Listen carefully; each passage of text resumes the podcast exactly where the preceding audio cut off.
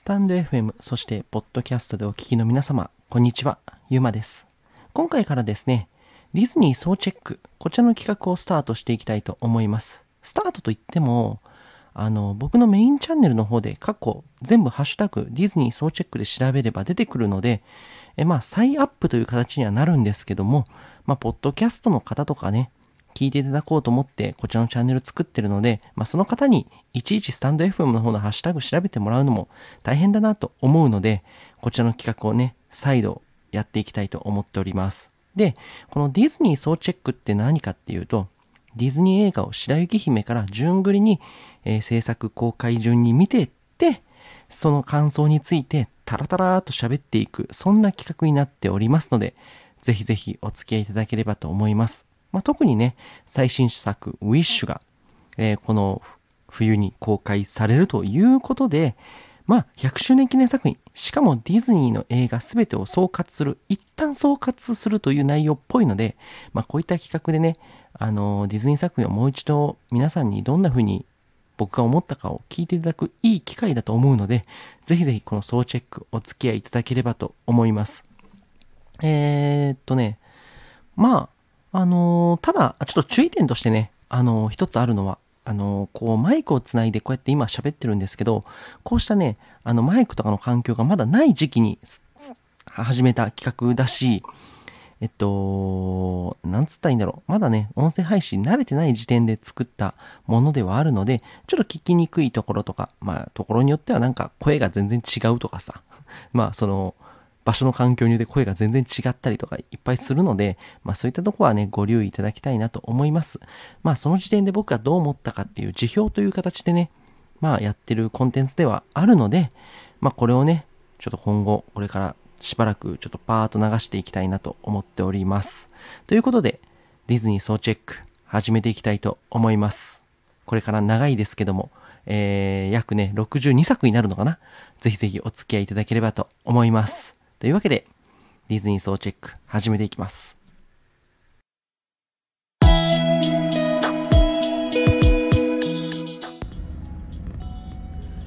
はい、さて今日もですね、えーディズニー総チェックやっていきたいと思いますが、えー今日取り上げる作品はですね、ダンボという作品を取り上げたいと思います。えーダンボってどんな動物？動物って聞いたらゾウだけど、まあ、どんなキャラ？って聞いたら耳が大きいゾウさんていろんな方がね、すぐ脳裏に浮かぶ、まあやっぱディズニーを代表するキャラクターの一人だと思います。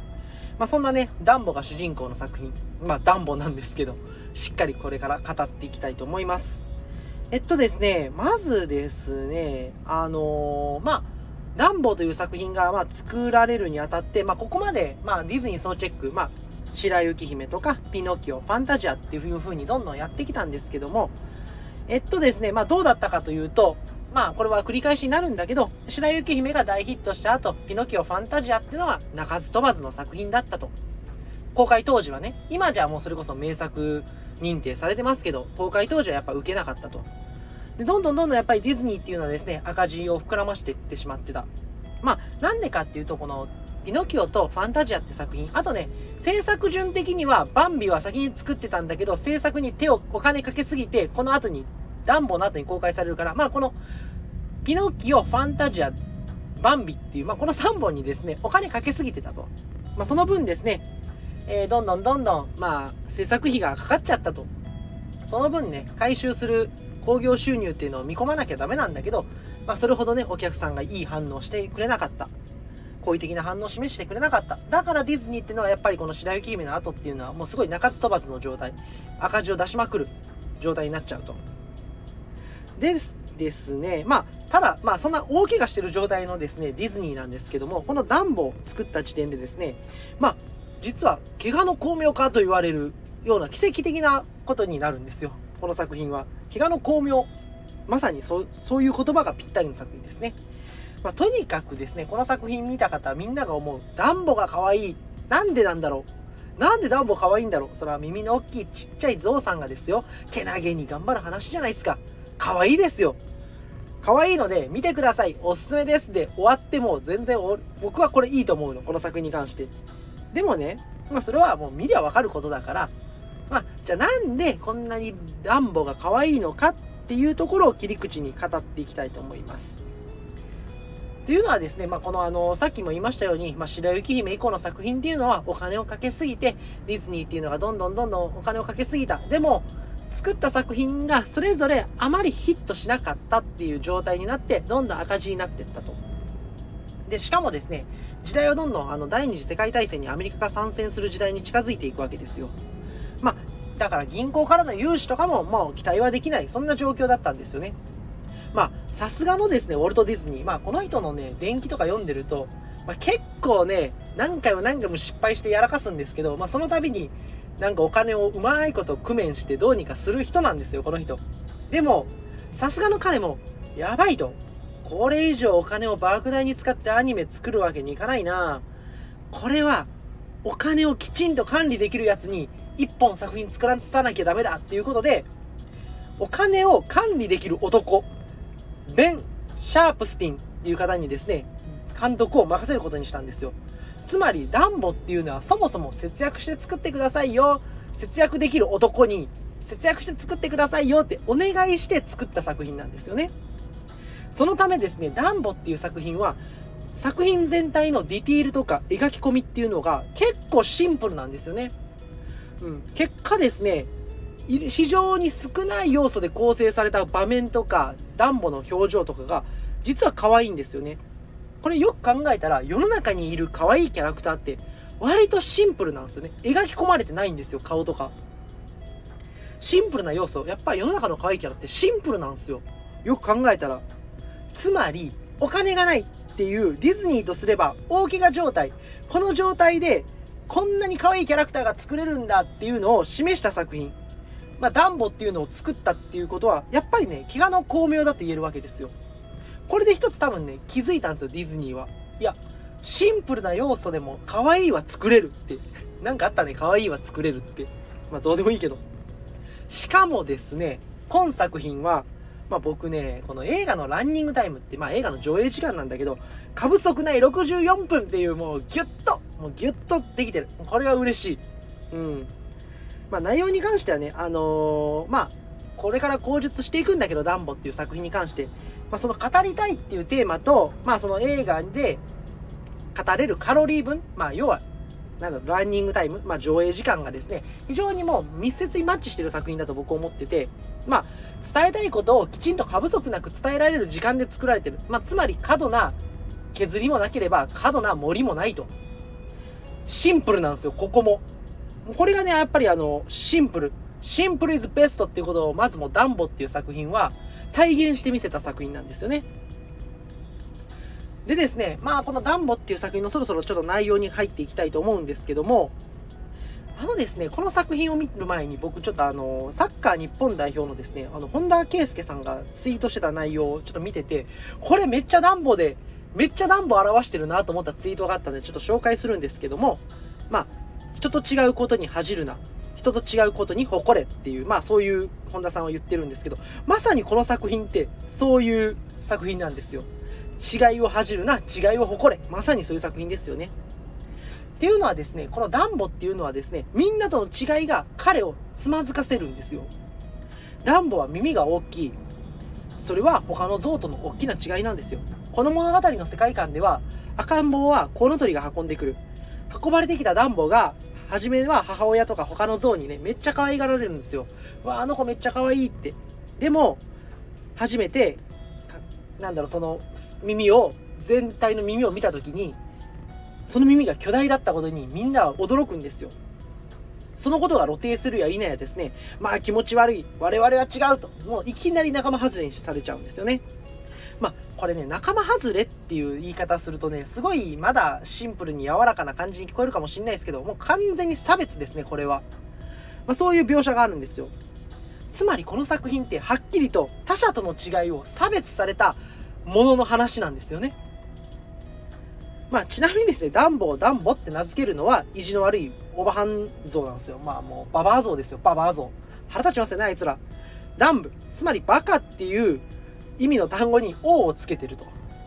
つまりですね、これバカオって意味なんですよ、日本語で。シンプルに言うと。こんな悪意の塊の名前ってないですよね。まあ、この耳が大きいっていう身体的特徴を最も浮かび上がるシーン、浮かび上がらせるシーンっていうのがあって、それはですね、ダンボが大きな耳に自ら足を取られてつまずいちゃうシーンがあるんですよ。これは自分の身体的特徴によって自分が苦しんでるってことを描いてるんですよね。まあ彼は好きで耳が大きくなったわけでもないし、そのもうどうしようもなさが非常に痛々しく見えてしまうと。しかもですね、ダンボの受難っていうのはこれだけに止まらないんですよ。母親のね、ジャンボはですね、まあ、息子をいじめる人間を、まあ、要は耳がでかいぞがいるぞって人間の子供がいじめようとするんだけど、それを守るために大暴れして、牢に繋がれてしまって、要は母親だけは唯一ダンボを愛してくれてたのに、その心の拠り所さえ失ってしまうんですよね、ダンボは。さらにこの事件でダンボはもう仲間であるはずのゾウたちに完全に無視されてしまうと。あいつは不幸を呼び、呼ぶやつだと。まあ、ほんとこの、おば半蔵たちはね、ほんと見てて本当に腹立ちますんで、もう、イライラしますよ、本当に。ただまあ、ここでのポイントっていうのはやっぱりですね、ダンボっていうの耳が大きいっていう身体的特徴っていうのが彼をつまずかせる。まあ、これって要は、人との違いが自分をつまずかせるっていう、まあ、なんかこの、ね、世の中でもある話なんですよね、やっぱり。そこはやっぱりどうしようもない苦しみを描いてるとして、僕はやっぱりすごい胸に刺さりましたね。でですね、まあそんなダンボにまあ友達ができるわけなんですけども、それがネズミのティモシーなんですけども、まああの、ティモシーもですね、まあネズミなんだけど、あのー、なんだろうな、象がネズミを嫌いってちなみに描写あるんだけど、これってなんかキリスト教圏ではなんかよく知らせてる要素みたいなんですけど、ちょこれ宗教的なことがあって僕ちょっとよくわかんないんですけども、なんだろうな、なんかネズミを、象はネズミを嫌いなんですよ。象はネズミが嫌いなんですよね。そんなね、嫌われ者のネズミが友達になってくれるんですよ、ダンボの。まあネズミってでも人間から見てもさ、それは当然、いい気する生き物じゃないじゃないですか。いい気持ちがする生き物じゃない。だからそういうね、なんか、ぞ、なんだろうな、象の仲間から外されたダンボと、なんか嫌われ者の象徴であるネズミが、なんか仲良くなるっていうのは、なんか嫌われ者同士仲良くなるっていうところも、すごいなんか、あ、非常にいいなって僕は。そういう傷ついた魂を持つ者同士が交流する話でもあると、この作品は。まあ、ちなみに今回ですね、この作品、ダンボはなんか人間の言葉喋らないんで、まあ、あの、ティモシーがですね、この物語のもう語り部的な役割を果たしていくことになるんですけども。まあ、そんなティモシーは、哀れなダンボを救ってやりたいと努力するけどうまくいかないと。まあ、そんな中ですね、落ち込んでる二人がですね、まあ、シャンパンを飲み酔っ払うシーンがあるんですけど、まあ、ここでで見るね、原因がね、正直あの、ドラッキー描写なんですよね。昨日ですね、僕はあの、ファンタジアの時の踊りのシーンがちょっとやばいと。動物のバレエのシーンが気持ち悪いって言いましたけど、なんか気持ち悪いっていうか、可愛い気持ち悪いみたいな。もう、そういうシーンがあるんだけども、それはもうぜひ見てくださいもん。なんかもう時の踊りだけ YouTube で調べたら出てくるんじゃないですか。なんじゃこりゃってなりますよ。しかもね、やっぱりこのね、そのシーン彷彿とさせられるんですよ。しかも色使いがめちゃくちゃファンシーだし、もうインスピレーションが暴走してる。まあ、ここ正直、うわ、やばい。なんだこれはって、やっぱりびっくりしますけど、なんかこういうね、びっくりする描写がね、あるのってやっぱりアニメの面白さでもあるんで、やっぱここは全然いいんですよ。そして酔いつぶれた二人はですね、あくる日の朝、なぜか木の上で眠ってたんですよね。ここであのティモシーはですね、ダンボが飛べるってことに気づくんですよ。まあそこでね、出てくるのが3羽のカラスなんですよね。あ、飛べるわけないだろう。象が飛べるわけないだろうって、まあ彼らは口々にまあダンボをバカにするんだけど、ティモシーはですね、そんなカラスたちに、まあダンボのこれまでの説明をするんですよ。するとですね、彼ら、そんなね、悪いこと言ったんですけど、根はいいやつだったんですよ、カラスたちは。いや、彼らは、ダンボ、お前も頑張れば飛べるぜ。頑張ろうぜって背中を押してくれるんですよね。ここでですね、ダンボの仲間っていうのはネズミにカラスが増えるわけですよ。正直なところ、やっぱりですね、カラスも、現実ではあんまり好かれてるとは言い難い生き物ですよね。動物ですよね。そんな動物が、なんだろう、世間では嫌われ者の動物がダンボを支えるっていうのもなんかやっぱりこの物語の特徴なのかなと思いましたね。まあ、隅に追いやられてしまったマイノリティ、まあ少数派の痛みっていうのはですね、その境遇とか最もそれを理解できるっていうのはやっぱりマイノリティなのだっていう、そういうなんだろう、端っこに行ったものが端っこにいる者同士で、なんとかその自分たちを鼓舞し合う。なんかそういう関係が見えてきて、これやっぱりすごい、今見てもやっぱり通ずるテーマでもあると思います。まあ、そのことをね、ダンボの仲間になる動物たちを通じて描いているっていうことで、ああ、なんかこれやっぱり、今このタイミングで見て、僕すごい良かったなと思えるポイントでしたね。でですね、まあ、最終的にはですね、まあ、この物語、足かせであったつば、えー、足かせであった耳っていうのがですね、実は翼であったということに気づくシーンがあるんですよ。まあ、身体的特徴にですね、苦しめられてたダンボなんですけども、最後はですね、サーカスが象、サーカスで象が飛ぶっていうもう奇跡の瞬間を証明をするんですよね。奇跡の証明をする。そして彼はスターになり喝采を浴びると。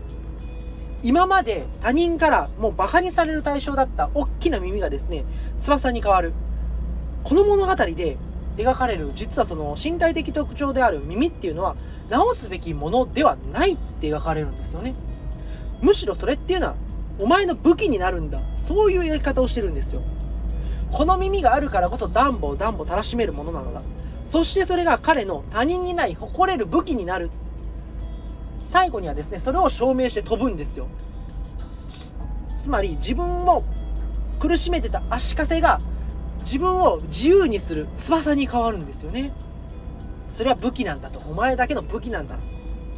で最後にはですね、このあの、ダンボの活躍によって、無事にね、あの、ジャンボ、お母さんもね、解放されて、牢獄から、まあ、立派な専用列車に乗ってサーカス巡業の旅を続けることになるんですよ、ダンボたち一行は。もう人気者ですよ。そして、あの、この苦しめられた、今まで自分が苦しめられた耳が大きいっていう人との違いを活かして、それを自分の武器にして大活躍するだろうっていうのが最終的に描かれると。そこにはですね、やっぱり違いを恥じてたダンボってのはいないんですよ。違いに苦しんでたダンボはいないんです。違いを誇ることができたダンボっていう存在が最後には描かれて終わると。だからね、あのー、やっぱりこの作品はですね、もう、本当にさっき言った本田圭佑さんのあのツイート通りです。違いを恥じるな、違いを誇れ。まさにそういうことなんですよね。本当にこの言葉がぴったりな作品で、今のやっぱりその人との違いによって、人と違うことによって苦しんでる人たちとか、なんだろうな、悩んでる人たちにこそやっぱり今見てほしい。いろんな多種多様な考え方とか、なんだろうな、価値観がある世界において、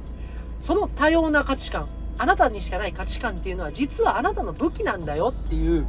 非常にね、今見るべき、僕はこれダンボって作品なんだなっていうのは、見てて思いましたね。うん。まあ、というわけでちょっとまとめに入っていくんですけども、まあ、この作品ってじゃあどんな作品って言われたら、やっぱりですね、身体的特徴を差別される象の物語だったと言えると思います。まあ、本当、これね、象だからまだ見てられるんだけど、これが人間で描かれてたら本当に、例えば肌の違いとかさ、色の違いとか何かの違いをさ、その人間っていうのに置き換えられてたら、置き換えられてたら、